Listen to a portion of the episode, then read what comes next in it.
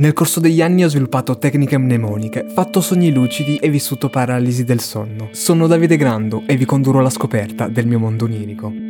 Non spoilerò nulla, ma partiamo subito alla grandissima. Sono con Nevio e Martina e ci ritroviamo in questo posto abbandonato. È una grande struttura, non so bene cosa ci fosse prima. Mi ricordo però che i muri erano molto bianchi. Un po' troppo bianchi per essere un posto abbandonato. Ci sono tanti piani, esploriamo un po' il primo, il piano terra, e vediamo che ci sono anche un po' di macerie. È abbandonato, è un po' tutto distrutto, è ovvio che non sia tenuto benissimo. Saliamo al primo piano effettivo e ci ritroviamo in un open space. A terra chiaramente c'è la qualunque, è tutto distrutto e Nevio salendo le scale ha notato qualcosa. Mi era sfuggito, ma me lo fa notare. Non si limiterà soltanto a dirmi ehi guarda quella cosa, ma nonostante i miei piedi siano saldi a terra, lui un po' mi spinge e quello che vedo io è un movimento di camera, un panel laterale e vedo una stanza molto piccola, quello che sembrerebbe l'ingresso di un bagno, che era posto davanti alle scale.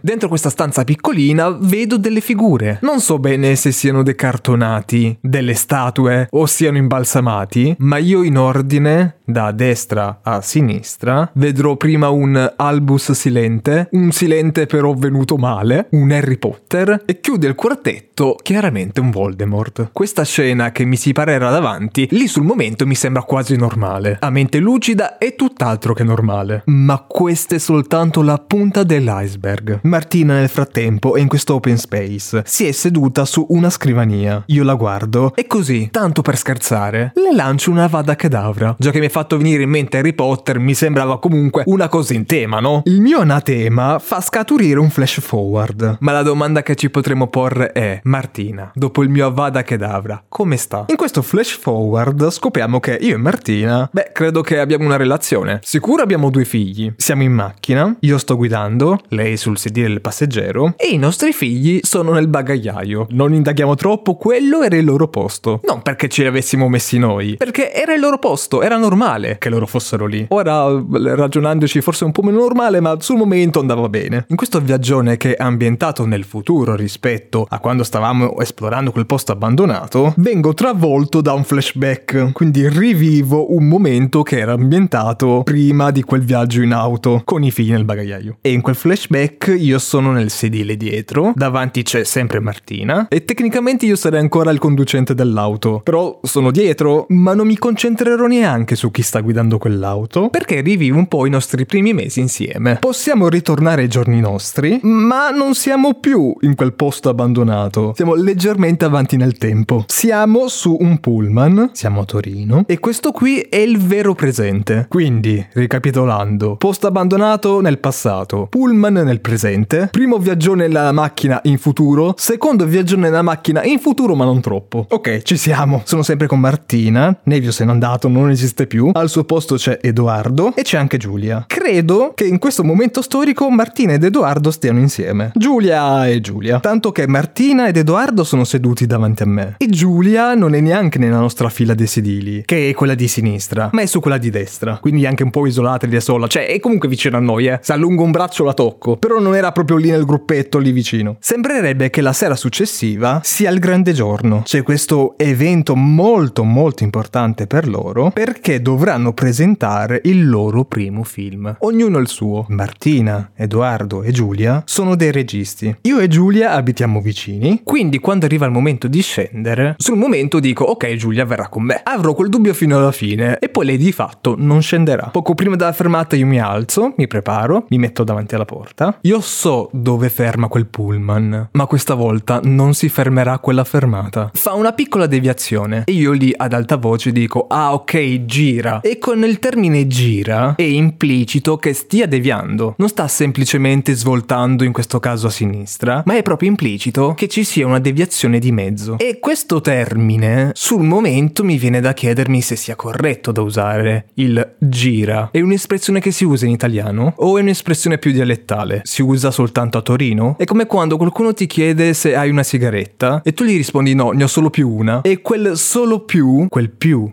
aggiunto, lascia intendere che prima ce ne fossero delle altre. E chiaramente questa cosa non è italiano, si usa solo a Torino come espressione. E quel gira, che lasciava intendere che ci sia una deviazione di mezzo, sul momento mi fa fare questo ragionamento. Io sto attento ad usare sempre un italiano corretto il più possibile, anche nei miei sogni, e quindi io in mezzo secondo mi faccio tutto questo ragionamento. Finalmente arrivo alla fermata. In realtà la deviazione era di pochi metri. Ha girato a sinistra, poi fa un 180 perché la fermata era nella strada di fronte. Tra l'altro quel pezzo vicino a casa mia lo conosco ovviamente molto bene. Non è così bello, non è così grande. Magari lo sarà tra un 150 anni, dove mi immagino le città del futuro molto grandi, molto belle, anche se più realisticamente saranno pieni di grattacieli perché ci sono un sacco di persone al mondo e moriranno tutti di fame. Ma ottimismo a parte, finalmente scendo. Sono su questo marciapiede molto grande, che esiste veramente. Dall'altra parte della strada vedo che ci sono un po' di persone e c'è questa leggera arietta che arricchisce il tutto. Davanti a me vedo che ci sono due vecchietti che stanno camminando. A un certo punto vedo un po' tutto rallentatore, perché inizio a ripensare a quelle mie parole. Gira.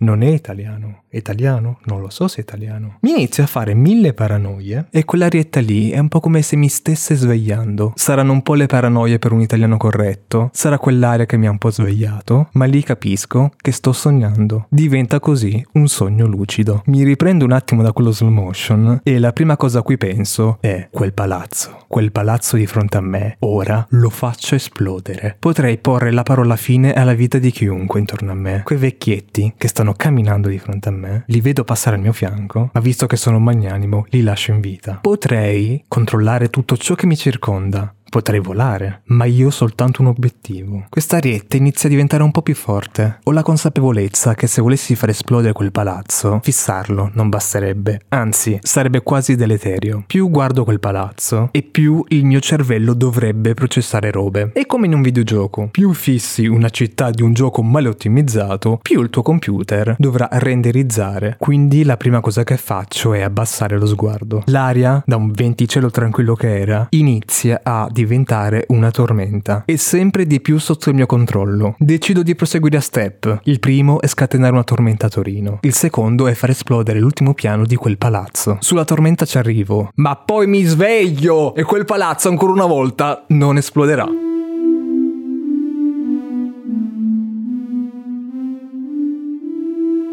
Sono a casa di Gennaro, che è più giovane di me in effetti, però in questa versione onirica lo vediamo bambino. Potrebbe essere ambientato nel passato, ma in realtà ha una Nintendo Switch o un Nintendo Switch. Secondo me è gender fluid. Oggi si sente una Nintendo Switch. Gennaro è impegnatissimo a fare una partitona a qualcosa. Sarà sicuramente un Super Mario. Decido così di correre a casa mia perché anche a me è venuta voglia di giocarci. Non tocco Super Mario dalla lontana versione per Wii, quindi non vedo l'ora di accendere la console e morire quelle 400-600 volte. Non ero molto bravo, però Mario mi è sempre piaciuto come gioco, però faccio abbastanza schifo. Prima di accendere la Switch mi metto metto ad armeggiare. Sono lì con i cacciaviti, con le cose, vedo che ho dei pezzi in mano. Viene fuori questo mega crocchio, che non so bene cosa sia, però assolutamente dovevo farlo prima di accenderla. Passo ore dietro a questa cosa qui, completamente inutile, perché poi quando vedo la console finale è una normale Switch, non è cambiato assolutamente nulla. Però ero ben conscio del fatto che se non l'avessi tutta moddata, assolutamente non avrei potuto accenderla. Chissà che ho combinato. Decido però di non giocare giocarci in modalità portatile ma di collegarla alla televisione. La poso nella sua dock, che è collegata con un HDMI alla televisione, e sarebbe molto bello dire che a questo punto l'abbia accesa, ma la verità è che la presa della corrente era molto lontana, 2, 3, 4 metri. Il mobile della televisione si era spostato e il cavo chiaramente non ci arrivava. Mi girerò verso il muro, dove c'è la presa di corrente, e vedo che c'è una doppia presa. Potrei collegare più dispositivi, tendenzialmente una doppia presa, nonostante il nome, ha tre prese, quella a sinistra, quella a destra e quella in mezzo che a volte è un asciugo. Quella a sinistra e quella in mezzo erano già occupate dal decoder e dalla televisione, che appunto nonostante fossero lontani comunque i cavi ci arrivavano. Ma il cavo della Switch invece era troppo corto. Passerò l'altra mezza giornata a cercare di riavvicinare quel mobile senza però mai riuscire ad accendere la Switch. E io che volevo fare un partitone a Super Mario. Sono al cinema e sono andato con Leopolda e Fernando. E sera e Leopolda ci saluta perché dice no ragazzi è tardi io devo andare. Salutiamo Leopolda per sempre e capiamo di essere in un centro commerciale. Siamo io e Fernando, il centro commerciale è abbastanza vuoto e sappiamo che al piano di sopra c'è un supermercato, anzi un ipermercato. Quelli enormi, classici da centro commerciale. Però i carrelli della spesa sono al piano terra. Non so bene cosa dovessimo comprare. Sembrerebbe tanta roba visto che prendiamo addirittura un carrello. Il problema è che noi comunque ci dobbiamo fare un piano. Siamo al piano terra, dobbiamo salire. Questo carrello come lo portiamo su? Questa è la domanda che si pone Fernando, perché io ovviamente ho già la soluzione. Ci avviciniamo alle scale mobili. Voglio vedere come si mette un carrello sulle scale mobili tutto storto, con i gradini che si alzano tutti pian piano, è impossibile. È impossibile se non conosci il tastino magico che c'è dietro le scale. Perché premendo un tasto, che sembrerebbe essere sconosciuto a tutti tranne al sottoscritto, queste scale mobili diventano di quelle lì piatte, non hanno più i gradoni e quindi tranquillamente io posso prendere il carrello e mettercelo sopra. Fernando mi guarda come se avessi tirato fuori il sacro Graal e riusciamo così a raggiungere il piano superiore. Questo è stato l'ultimo sogno che ho fatto prima di svegliarmi. Vuoi che non ci sia un bagno? E dopo otto ore che sei a letto prima o poi scappa. E anche nei tuoi sogni un bagno comunque ci deve essere. Così corro in bagno, lascio fuori il carrello e tutto, però a un certo punto, io non so neanche come descriverlo, c'è questo pezzo di scotch gigante, e sarà lungo tipo 2-3 metri, che in qualche modo mi è rimasto attaccato addosso e si vede che io mi ero appena tagliato i capelli, perché un mucchietto di capelli era su questo scotch. Io corro in bagno, che non è uno di quei bagni con l'anticamera, con i lavandini, quindi una cosa molto intelligente sarebbe chiudersi in bagno, cosa che lì però non farò. E questo pezzo di scotch con i capelli attaccati spunta un po' fuori dalla porta e c'è una ragazza che è lì con la madre, questa ragazza comunque avrà una trentina d'anni, e dice aspetta ma quelli sono dei capelli, c'è qualcuno che si sta tagliando i capelli. E quindi ci sarà questa ragazza che cercherà di aprire la porta e più o meno ci riesce perché comunque io non mi ero chiuso, però appena mi accorgo che da fuori cercano di aprirla io subito metto la mano sulla porta e cerco comunque di tenerla chiusa questa porta perché sto in un bagno ma cosa vuoi? Vai via. E questa ragazza insisteva perché no ti stai tagliando i capelli, no non mi sto tagliando i capelli, vai via devo andare in bagno. Citerò testualmente i miei appunti, ragazza, porta non chiusa, AO ho scoperto che il punto nero della banana si chiama apice calicino, ma io non stavo cercando quello, stavo cercando esattamente il punto opposto della banana, cioè dove la stacchi dal resto del casco. Perché quel pezzo di banana, l'estremità più alta, non so come chiamarla, non l'ho trovato su Google, apice calicino. Quel pezzo lì era posto sulla mia testa, ma era proporzionato alla mia testa. Ero praticamente una banana in pigiama, però non ero giallo e non avevo soprattutto il pigiama. Non so perché fossi una mezza banana banana, però ero con Giacomo, lui era assolutamente normale, e decidiamo di andare in questo posto molto strano perché è un edificio basso e tutto completamente buio e visto da fuori è praticamente un parallelepipedo di cemento bianco molto brutto. Era notte e dentro era praticamente una stanza. Tutto intorno a questa stanza c'erano degli armadietti e una fila di armadietti era anche in mezzo. A un certo punto io vedrò in terza persona quindi vedo benissimo quel posto lì ed essendoci gli armadietti tutti intorno e in mezzo un'altra fila se partivi da un punto facevi tutto il giro poi potevi tornare al punto di partenza no? Io sarò il primo ad entrare e capisco che c'è qualcosa che non va. Inizio a fare il giro di questa stanza e Giacomo, appena entrato, verrà bloccato da qualcuno. Questa figura entra dalla porta da cui siamo entrati noi. Giacomo non riesce subito a girarsi per vedere questa persona. Neanche io la vedrò perché in quel punto lì la ripresa sarà da un punto in alto a sinistra, come se fosse quasi una telecamera di sicurezza. Ed era tutto molto buio, quindi a malapena si intravedevano le ombre ombre. Quella figura sicuramente non aveva buone intenzioni. In 0,2 secondi reagisco subito. Finisco di fare il giro di questa stanza, già come girato di spalle. Questa figura è davanti a lui, però dal mio punto di vista anche lui è di spalle. Quindi io lo spingo via e così riesco a salvare Giacomo.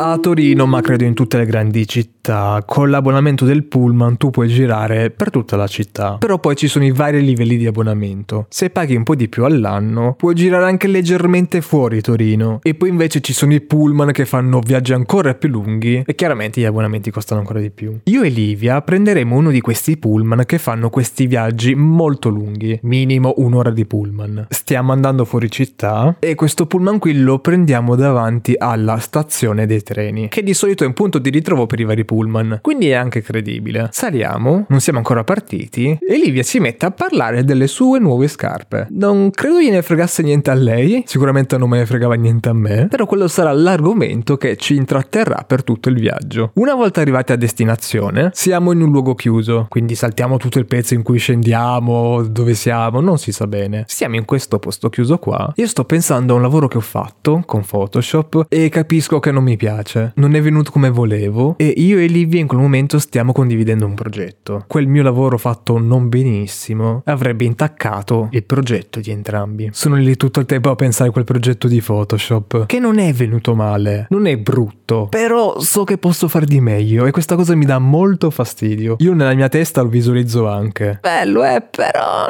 sai, potrebbe essere più bello. E in quel momento realizzo, dal nulla, mi ricordo che anche Livia sa usare Photoshop. Anzi, è pure molto brava. Però come sospetto che non glielo chiederò mai.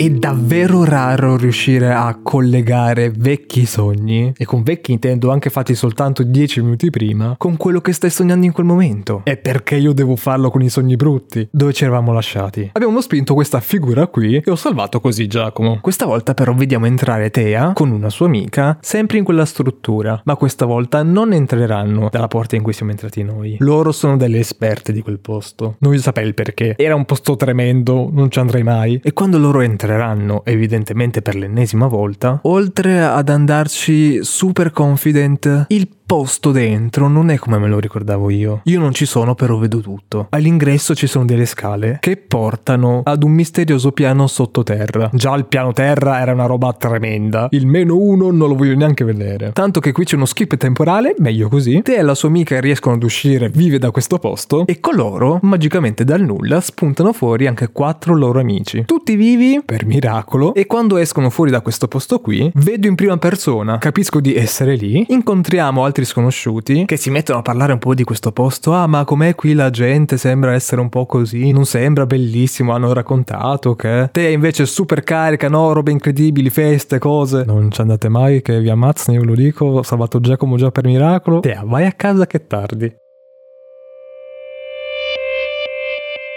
Vado a trovare Giovanna che vive in un paesino in mezzo al nulla. Così tanto in mezzo al nulla che io arrivo lì già per miracolo. Ci siamo dati appuntamento vicino ad un parco e lei arriverà in taxi. Scende con sé al suo cane e noi a un certo punto ce ne andiamo per i fatti nostri. Il problema è che poi verrà qualcuno a dire a Giovanna quanto ha speso con quel taxi. 90 euro mi sembra un po' tantino per una corsa in taxi. O ti sei fatta proprio chilometri per arrivare lì, o sto paesino in mezzo al nulla non so quanto sia grande. Giovanna Anna comunque super serena. Ah sì, 90 euro va bene, non c'è problema, poi glieli do. Non credo funzioni così il pagamento per un taxi comunque. Siamo in questa stradina e si capisce tantissimo che è un paese molto piccolo, non è una grande città, non c'è praticamente nessuno. Il cane è libero di girare, tanto che a un certo punto si infilerà dentro ad un cancello. Non so che razza fosse, comunque era di piccola taglia e tra una sbarellata del cancello comunque ci passa. E quando entra in questo cancello ho detto, vabbè, perso per sempre quel cane, Giovanna, mi spiace. Era tanto bello, ma data così. Due secondi dopo facciamo il giro di questo cancello e non serviva a nulla perché era tutto aperto lì a fianco, non c'era un muro e quindi riusciamo a recuperare il suo cane. Poteva finire in tragedia, invece è andato molto bene. Andiamo al parchetto dove Giovanna è solita portare il suo cane e lì facciamo la conoscenza di una signora. Giovanna si mette a raccontare che lei è lì perché deve essere operata ad una gamba. Questa signora qua, appena sente queste parole, mi si scaraventa addosso e io sento il suo peso. Fisicamente ho sentito quella signora che mi buttava quasi a terra. E dirà Giovanna: No, guarda, non andare lì perché questo posto è una tragedia. Te la tagliano quella gamba, lascia stare. E sembrava che a questa signora avessimo detto: Guardi, domani mi operano il cuore, me lo tagliano in due, però dal macellaio. E invece era semplicemente un ospedale dove avrebbe dovuto fare questa operazione. Mi sa che Giovanna non si opererà mai a quella gamba.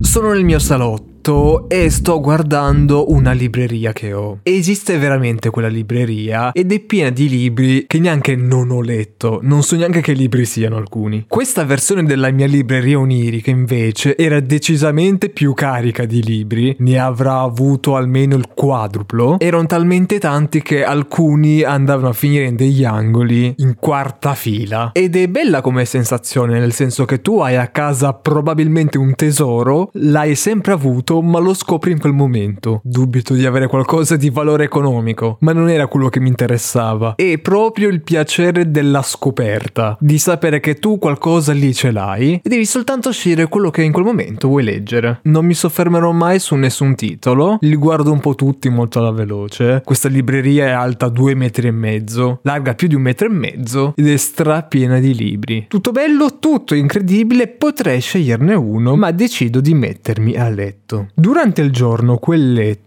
era un letto comune, a parte il fatto che era in salotto vicino alla libreria. E quindi in questa versione casa mia era diventato un monolocale. Ecco, meno male che era solo un sogno, ma la cosa particolare è che di notte quel letto era un luogo veramente austero. Se avessimo tolto il materasso sotto non ci sarebbe stata una struttura di legno, le doghe, tutto insomma fatta per bene, ma era un pozzetto di cemento a forma di letto dove sopra vi era posato il materasso. E quando io vedo questa forma di cemento non la vedo più dal mio punto di vista, ma è come se un'inquadratura dall'alto mi facesse vedere il tutto. E anche la fotografia cambia, è tutto più grigio, è tutto più scuro, è molto tetro, non bellissimo. Uno di quei film horror indipendenti degli anni Ottanta. Anche la fotografia era quella. Comunque accetto questa cosa che il letto non sia incredibile, tanto c'è il materasso sopra, nessuno vede niente, va bene così. Mi metto a letto, però non sceglierò nessun libro da leggere perché decido di ascoltare un audiolibro. Concilia il sonno, non mi sforzo gli occhi, non mi stanco, va bene così. Io da un po' che non leggo Harry Potter, però non so come mai in questi giorni è lì nella mia testa e dire che l'ho rivisto anche abbastanza di recente, ma non abbastanza di recente per sognarlo, quindi non capisco bene quale sia il nesso. Probabilmente mi autosuggestiono coi miei stessi sogni e non sarebbe la prima volta, perché l'audiolibro che vado ad ascoltare è proprio quello di Harry Potter. Ho ascoltato quello letto da Pannofino, molto bello. Poi la voce di Hagrid, quindi chi meglio di lui. Questo qui che ascolto io invece non è proprio quello, perché io lo ascolto e ci metterò un paio di secondi più del dovuto a capire che quell'audiolibro era in polacco. E sì che molte lingue hanno delle parole in comune con l'italiano o comunque si pronunciano allo stesso modo. Ed era strano perché all'inizio mi sembrava italiano, poi ah no aspetta, non conosco questa lingua, però riconosco che è il polacco. Da mezzo mezzo addormentato cerco di cambiare questo audiolibro, di metterlo quantomeno in italiano, ma per sbaglio, anziché cambiare la lingua dell'audiolibro, invio un link in una chat a Mirko Jax e gli invio un link di un sito che vende parmigiano. Dopo un po', sul suo canale YouTube, esce fuori una recensione di questo sito che vende parmigiano. E alla fine di questa recensione lui dice, eh no perché me l'avete consigliato voi in chat, mi avete detto guarda fai questa cosa qua. Boh, io l'ho visto questo sito però non so perché dovrei parlarne. E lì capisco che sono stato io a mandargli quel link lì. Certo che da mandare un link a cambiare lingua in un audiolibro ce ne vuole. Poi qui c'è un po' di meta, perché io Mirko lo incontro e gli dico che l'ho sognato. Guarda il mio cervello come lavora velocemente. Neanche il tempo di finire di sognarlo che sono già lì che glielo racconto. E lui mi dice, ah ok, fammi sentire poi la puntata, però mi raccomando, taggami ma la sera, perché il mattino sono impegnato e non riuscirei a vederlo. Eh, Mirko, fammi sapere, lasciami anche una recensione sul parmigiano, grazie mille.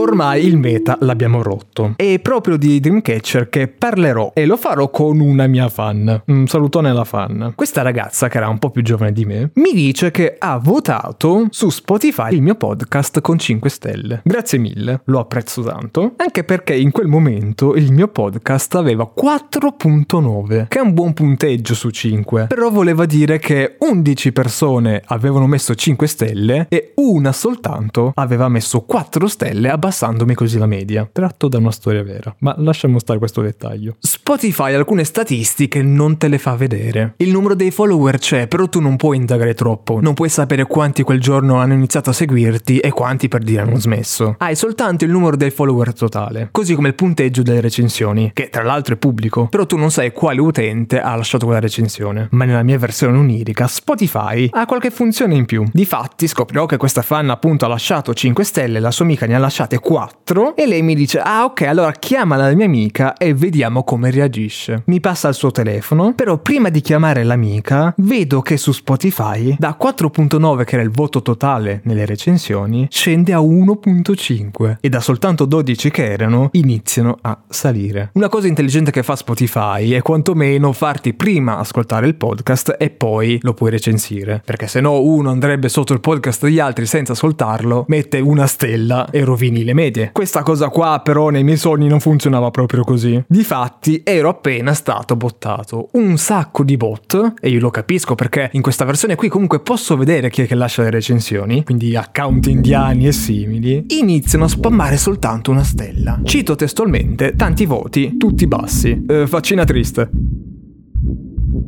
E sabato sera. Non siamo in nessun locale incredibile. È un locale, però sembra più il salotto di casa mia. Va bene, c'è un bancone, ci sono le sedie, c'è gente, tutto quello che vuoi. Era molto piccolo però. E a fianco a me riconosco Giada. Ci conosciamo, ma non è che siamo amiconi. Quindi è la classica cosa, ah, ma era quella ragazza lì che avevo visto quella volta. Ah sì, forse ci conosciamo, ok. Però non ci rivolgiamo neanche la parola. Capisco che lei però in realtà vuole parlarmi. Ma quando finalmente lo fa, si limiterà ad un ciao, perché subito dopo diventa Irma. E io Irma la conosco. Così tanto che ci mettiamo a litigare. Non so quale fosse il motivo, ma mi ricordo soltanto lei che mi urla robe. E tutto il locale la guarda. Io però non guardo gli altri, ma riesco a percepire gli occhi delle altre persone su di lei.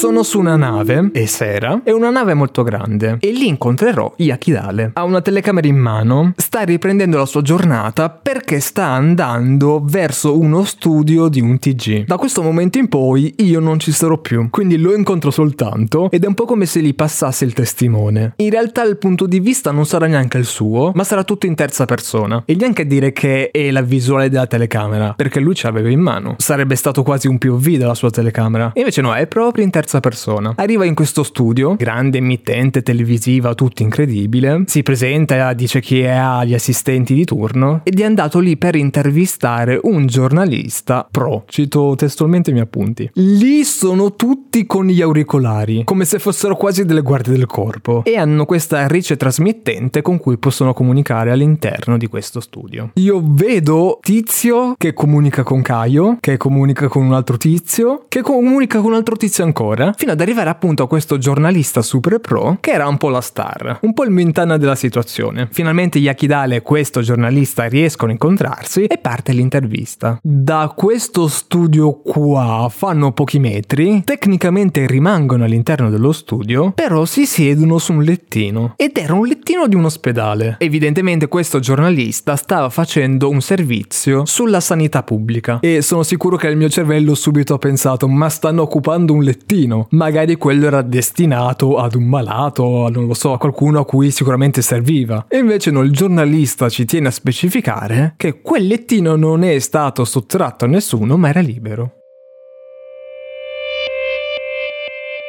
Non ricordo esattamente cos'è stato a far scaturire quello che poi diventerà un sogno lucido, però a un certo punto realizzo che sto sognando. Fantastico, ora finalmente posso, posso non far esplodere palazzi ma devo andare in bagno tantissimo e realizzo il mio sogno che io nella realtà devo andare in bagno e quindi anziché stare lì a fare cose incredibili decido di svegliarmi, poi non mi sono più riaddormentato. Mi sono bruciato un sogno lucido perché dovevo andare in bagno.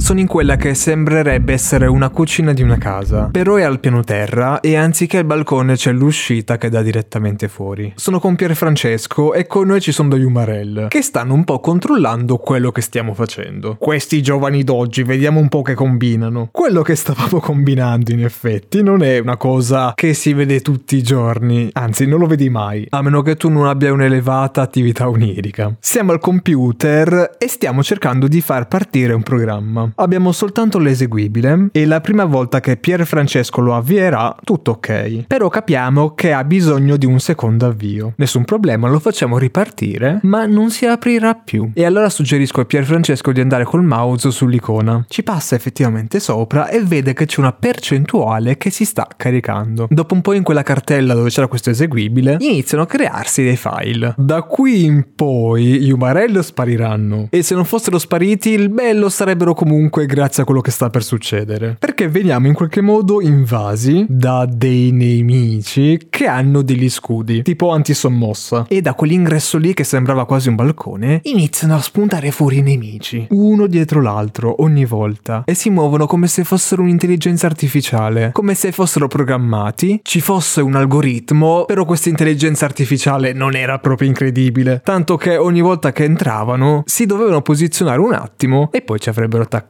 Molto bello, eh? Il problema è che ci massacravano ogni volta. E per noi non era un gioco in quel momento. Eravamo rinchiusi in questa cucina, che poi non era proprio una cucina, era un posto generico, però sì, era una cucina, era molto strano, era molto onirico, ma non la cosa più strana. Ogni volta si moriva male. Quindi ricaricavamo questa partita e spuntavano fuori ogni volta questi nemici. Ad ogni run avevamo la possibilità di trovare alcuni oggetti che ci avrebbero potuto aiutare nella nostra impresa, che fondamentalmente era quella di fare fuori i nemici e poi scappare. E tutta questa cosa del avvia questo programma, arrivano i nemici, noi però lo stavamo vivendo come se fosse la vita vera ed eravamo anche preoccupati di non riuscire a batterli. Ci proviamo, ci riproviamo, una volta ci capita una mazza, un'altra volta ci capita una pistola, eh, letteralmente una mazza intendevo, da baseball. Ma una volta, me lo ricordo bene, capita anche a noi uno scudo. Questo scudo era effettivamente abbastanza grande e aveva una specie di spioncino, tipo quello che c'è nei conventi, che scorre e tu vedi al di là e da quella fessura noi avremmo potuto sparare. Abbiamo anche una pistola. Quello effettivamente è stato il tentativo migliore. Però niente, non riusciamo a batterli neanche quella volta. Sono ondate di nemici che arrivano, arrivano, arrivano, ma noi non riusciamo ad uscirne. Verrà in nostro soccorso però il buon Pier Nicola, che spoiler sarà la persona più inutile di questo sogno. In realtà una cosa buona la fa, ma sarebbe successa anche se lui non ci fosse stato. A un certo punto capirò che non ne usciremo da là. Qualcuno si doveva sacrificare. Non lo dico esplicitamente a Pierfrancesco, ma lui lo sa. Ho deciso che mi sacrificherò per il bene della squadra. E vabbè, dai, c'era anche Pier Nicola. Proviamo a fare un ultimo tentativo in tre, ma anche così, niente. Prima del prossimo avvio, visto che Pier Nicola è stato completamente inutile, verranno ad aiutarci Damiano e Thomas dei Maneskin. Arrivano, ci chiedono informazioni e vogliono capire esattamente come funziona la cosa. E sono lì che gli dico avviamo questo programma, poi arrivano queste ondate di nemici, noi guarda una volta abbiamo preso uno scudo, era potentissimo, però anche con quello non siamo riusciti. E loro ci dicono ok adesso che siamo in 5 però ce la possiamo fare. Va bene, ci fidiamo. Ondate e ondate di nemici. Io, Pier Francesco, Pier Nicola, Damiano e Thomas. La squadra che in qualche modo qualcosa farà. Avviamo la prima ondata. Riusciamo a passarla. Duriamo un po' di più del solito. A un certo punto però questi nemici sono troppi e sono troppo forti. Da quello che sembrava all'inizio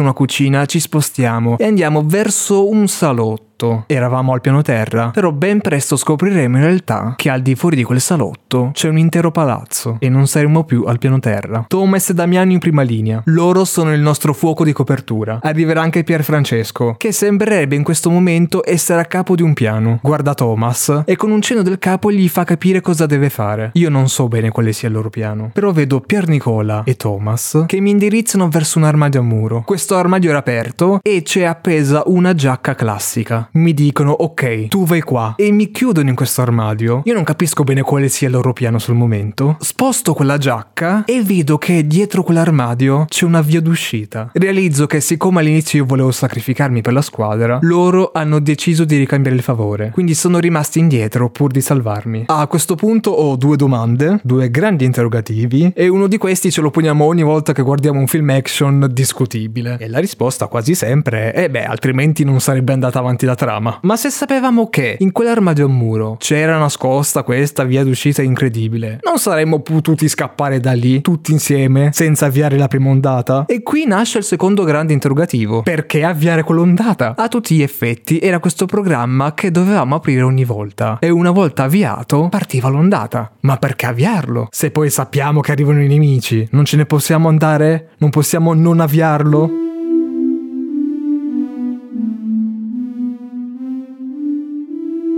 Sono appena svegliato. Sono ancora un po' stanchino però. Mi dirigo verso il mio salotto, non controllo gli armadi a muro che non si sa mai, e decido di accendere la televisione perché è l'ora della signora in giallo. Grande classicone insomma. Sono così stanco però che una semplice poltrona non basta, quindi decido di sdraiarmi su un tavolo. Era molto comodo devo dire, troppo comodo, e una volta finita la mia puntata preferita della signora in giallo decido di uscire. Esco perché devo fare delle commissioni. Non sono troppo in zona, quindi devo prendere il tram, cosa che non succederebbe mai nella vita, piuttosto vado a piedi. Entro e questo tram è pieno di gente, quindi rimango lì davanti alle porte perché non è che posso spostarmi più di tanto. Capisco però che lì davanti c'è un signore, tra l'altro di una certa età, questa barba enorme, super bianca, super curata però, e vestito in modo classico. Voglio arrivare così a 80 anni, era incredibile. Cerco di essere educato, mi sposto da lì, anche se è pieno di gente, cerco di fargli spazio perché poi se questo signore deve scendere, non voglio stare lì in mezzo. Arriviamo alla fermata successiva e di fatti questo signore scende. Scendendo però si rivolge verso di me e mi ringrazia perché ero stato particolarmente gentile nei suoi confronti. Sì, figuri, ci mancherebbe signore, vada pure, passi. E lui ci teneva tantissimo a ringraziarmi, anzi a un certo punto risalirà anche sul tram prima che riparta per dirmi ah no guarda che soltanto tu di solito le persone si mettono lì sempre un macello invece sei stato molto gentile. Ci mancherebbe, glielo ripeto, il minimo. E scendendo vedo che questo signore qui era tutto bello elegante, tutto incredibile, con la sua barba enorme, bellissima, bianchissima, però mi accorgo che ha i pantaloni della tuta rossi. Babbo Natale mi ha detto che sono stato gentile, eh? quindi quest'anno grandi regali? Era palesemente Babbo Natale, non so cos'altro dire. Io aspetto ancora la mia macchinina radiocomandata, da un po' di anni ormai, però quando vuoi babbo, grazie mille.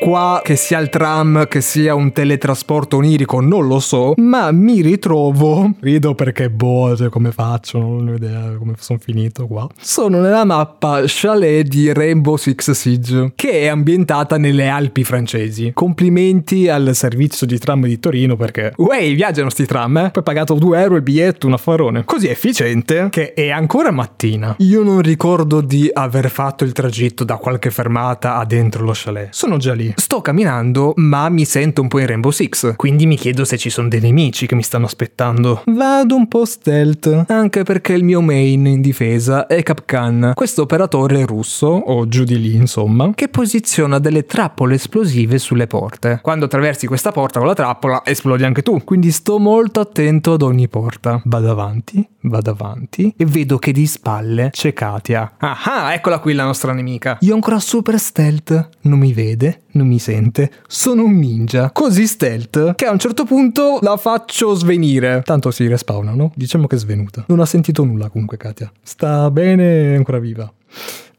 Vado ancora avanti e vedo che effettivamente c'erano delle trappole di Capcan. Le stacco dalla porta, ce n'erano due, e visivamente sono dei quadrati grigi, non troppo grandi, saranno 15x15, spessi 5 cm giù di lì. Ne prendo uno, lo apro, come se si potesse aprire, e vedo che dentro c'è una motherboard. C'è una scheda madre, c'è un PCB, il cippone verde. Ed è super curiosa come cosa, perché chi l'ha mai vista dentro una trappola di Capcan? Anche perché in realtà sarebbe tutto esplosivo quella roba lì di elettronica c'è ben poco, l'avessi fatto veramente sarei esploso, ma questa è un'altra storia. La mappa di chalet è abbastanza grande, io sto andando ancora avanti e vedo che c'è della gente che stava dormendo a terra. In realtà si erano appena svegliati e anche loro erano degli ospiti. E mi vengono a dire, ah guarda che il padrone ha avuto dei problemi per questa notte, non è riuscito a darci i letti, ma vai tranquillo che da domani abbiamo le nostre stanze e non dobbiamo più dormire a terra. Eh, sì, grazie sconosciuto che mi hai appena detto questa cosa qua. Guarda, io segnalerei anche al proprietario di casa ho visto un corpo di là svenuto, secondo me una ragazza si è sentita male, chiamerei qualcuno, fammi sapere. Mi allontano un attimo con queste informazioni in più che mi ha dato questo ragazzo, ma io continuo a avere in mano questa trappola qua. E per la prima volta, qua ho bisogno di fare un attimo il momento divulgatore, quando si tratta di sogni vuol dire che noi abbiamo superato la soglia del sono ancora sveglio, che sì, potrebbe suonare come retorica effettivamente, ma se la superi di poco quella soglia lì, non sei ancora nel sonno profondo, sei nel non sono più sveglio,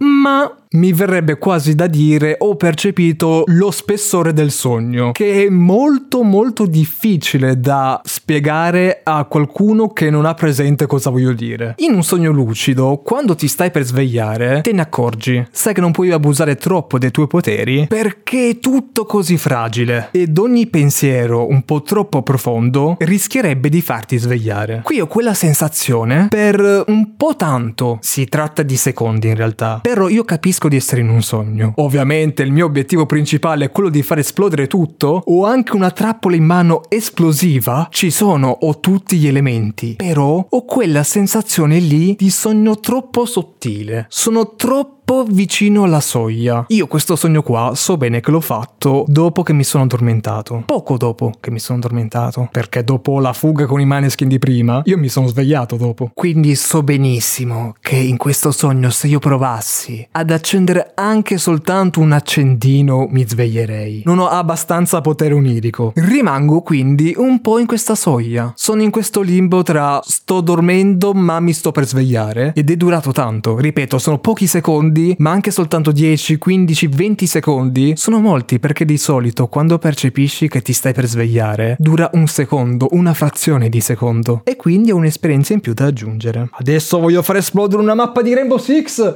Datemi tutto il C4 del mondo!